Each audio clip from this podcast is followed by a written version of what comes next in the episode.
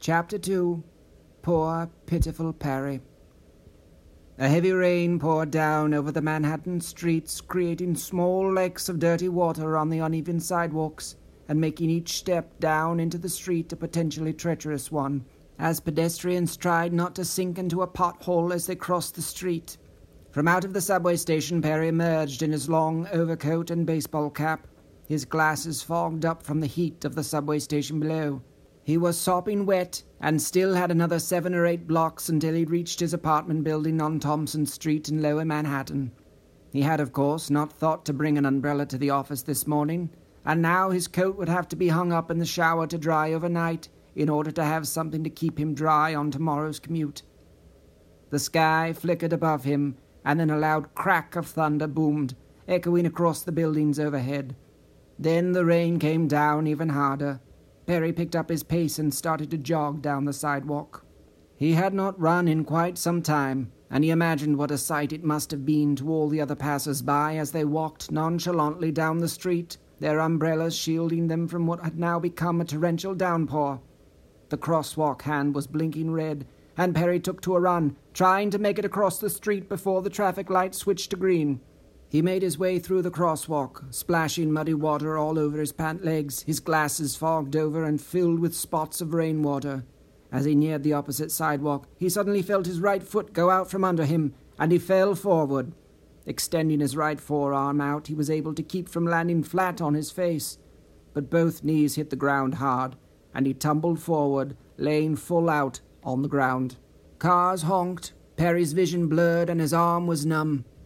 There was more honking, and he heard indistinct shouting from the street.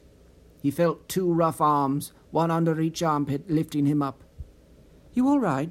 a woman's voice asked. Here, take these, she said as he felt someone place something cold in his left hand. My glasses, he realized almost immediately. Of course, I must have dropped them when I fell. Perry returned them to his face. Let's get you out of the street, the woman in front of him said, before these cabs run us both over. The voice belonged to a tall blonde woman in a maroon raincoat. Perry detected only the slightest hint of a French accent in her voice. Hurry up, she urged him as she ushered him toward the sidewalk. Thank you, Perry replied as he struggled to get his bearings. Feeling was returning to his arm, which began to burn in agonizing pain. He wondered if it might be sprained. Looking down at his feet, he saw his shoes scuffed and covered in mud, the knee on one of his pant legs torn open, a bit of blood staining the knee. He returned his gaze to the woman who had helped him out of the street. She was opening her umbrella and holding it up above her head, looking across the street. She seemed to be in a hurry. Do you need help, or do you know where you are going? she asked quickly. Embarrassed, Perry replied reassuringly, No, no, I know the way. Just a few blocks down the street. Thank you again for your help. She smiled and started across the street. No problem. Be careful, she said with a quick wave, and she jogged across the street to wherever it was that she was going. Perry cradled his injured arm with his left hand and continued on home, now completely soaked, feeling every bruise and scrape in his body as he walked the last few blocks to his apartment. When he reached his address and climbed the four flights of steps up to his apartment, Perry was walking with a limp, and he was certain his wrist had been broken. He had to use his left hand to open the two locks to his apartment, which proved to be more difficult than he would have imagined. But that was a cakewalk compared to what came next. Peeling out of his sopping wet clothes while only using one arm proved to be a feat of near Olympic proportions for poor old Perry. After a gruel and maddening forty five minutes, Perry had successfully changed out of his wet clothes, showered, bandaged his wounds, and slipped himself into a comfortable silk robe, a favorite green paisley one that Marjorie had bought him as an anniversary present. He couldn't remember which anniversary, their fourth or fifth, he thought, but he couldn't be sure.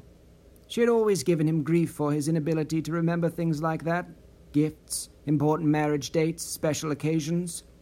The irony was not lost on either of them that for a man whose job it was to remember important things, people, faces, dates, codes, government secrets. He just couldn't seem to be bothered when it came to remembering the important things of domestic life. Perhaps, he had often thought, there was no room left for such trivial information, after filling his head for so many years with such a great deal of important information. That, he had learned quite quickly, was not an argument that Marjorie, or anyone for that matter, wanted to hear. And now that he was in America, his old life a thing of the past, it did not strike him as an excuse that would work with his new job. It was time to forget the things of his past, and time to make his present his priority. If it was a new life he wanted, then the onus fell on Perry, and Perry alone, to create it for himself. That was, after all, what these people in the United States called their American dream. Chapter 3 Penderwinkle phoned. It was 7:35 a.m. and Perry was shuffling around his apartment trying to find his other blue argyle sock. He had been searching frantically for the last 15 minutes and was determined this morning to track down this missing piece of hosiery. He would not rewear the same pair of socks to work for a third day this week. It was bad enough last week when he had shown up in a stained suit with poorly patched holes in the knees of his pants. The look on Nesson's face when Perry limped in the day after his accident was a sight to behold. Whether it was the mean bruise on Perry's forehead, his sprained arm in a sling, or the stained and wrinkled suit he wore, Perry couldn't say, but Martin Nesson was beside himself. Try as he might to downplay the incident, soon Perry was the talk of the entire office. Nesson was convinced that Perry had been mugged on his way home, despite Perry's firm and frequent protestations. If his embarrassment wasn't enough, Nesson had Perry sent to the doctor to have his arm looked at. Upon his return, Perry had to endure the pitying smiles and pats on the shoulder from co-workers he'd known for less than a week. Any chance of the incident being quickly forgotten went away when Nesson and two other co-workers announced to Perry that they would sign his cast in a show of solidarity. Dear God, he thought, will this humiliation never end?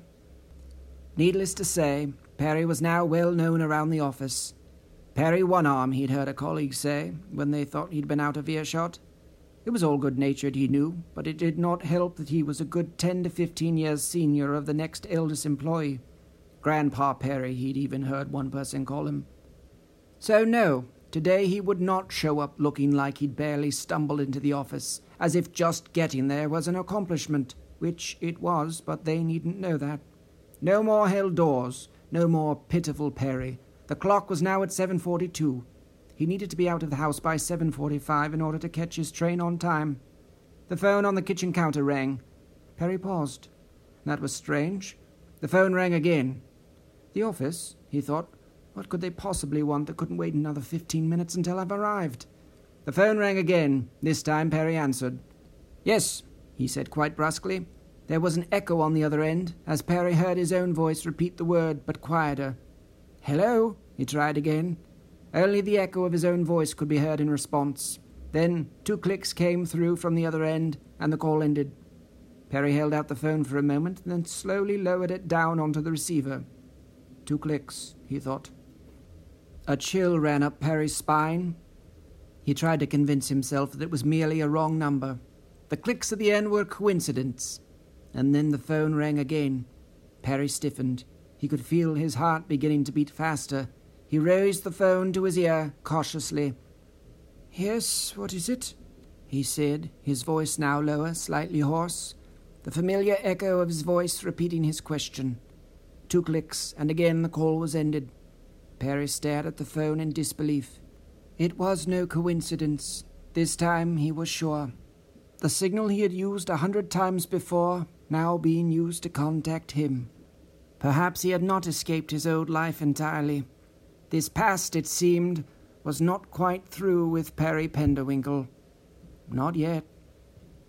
Chapter 4 Perry Picks Up.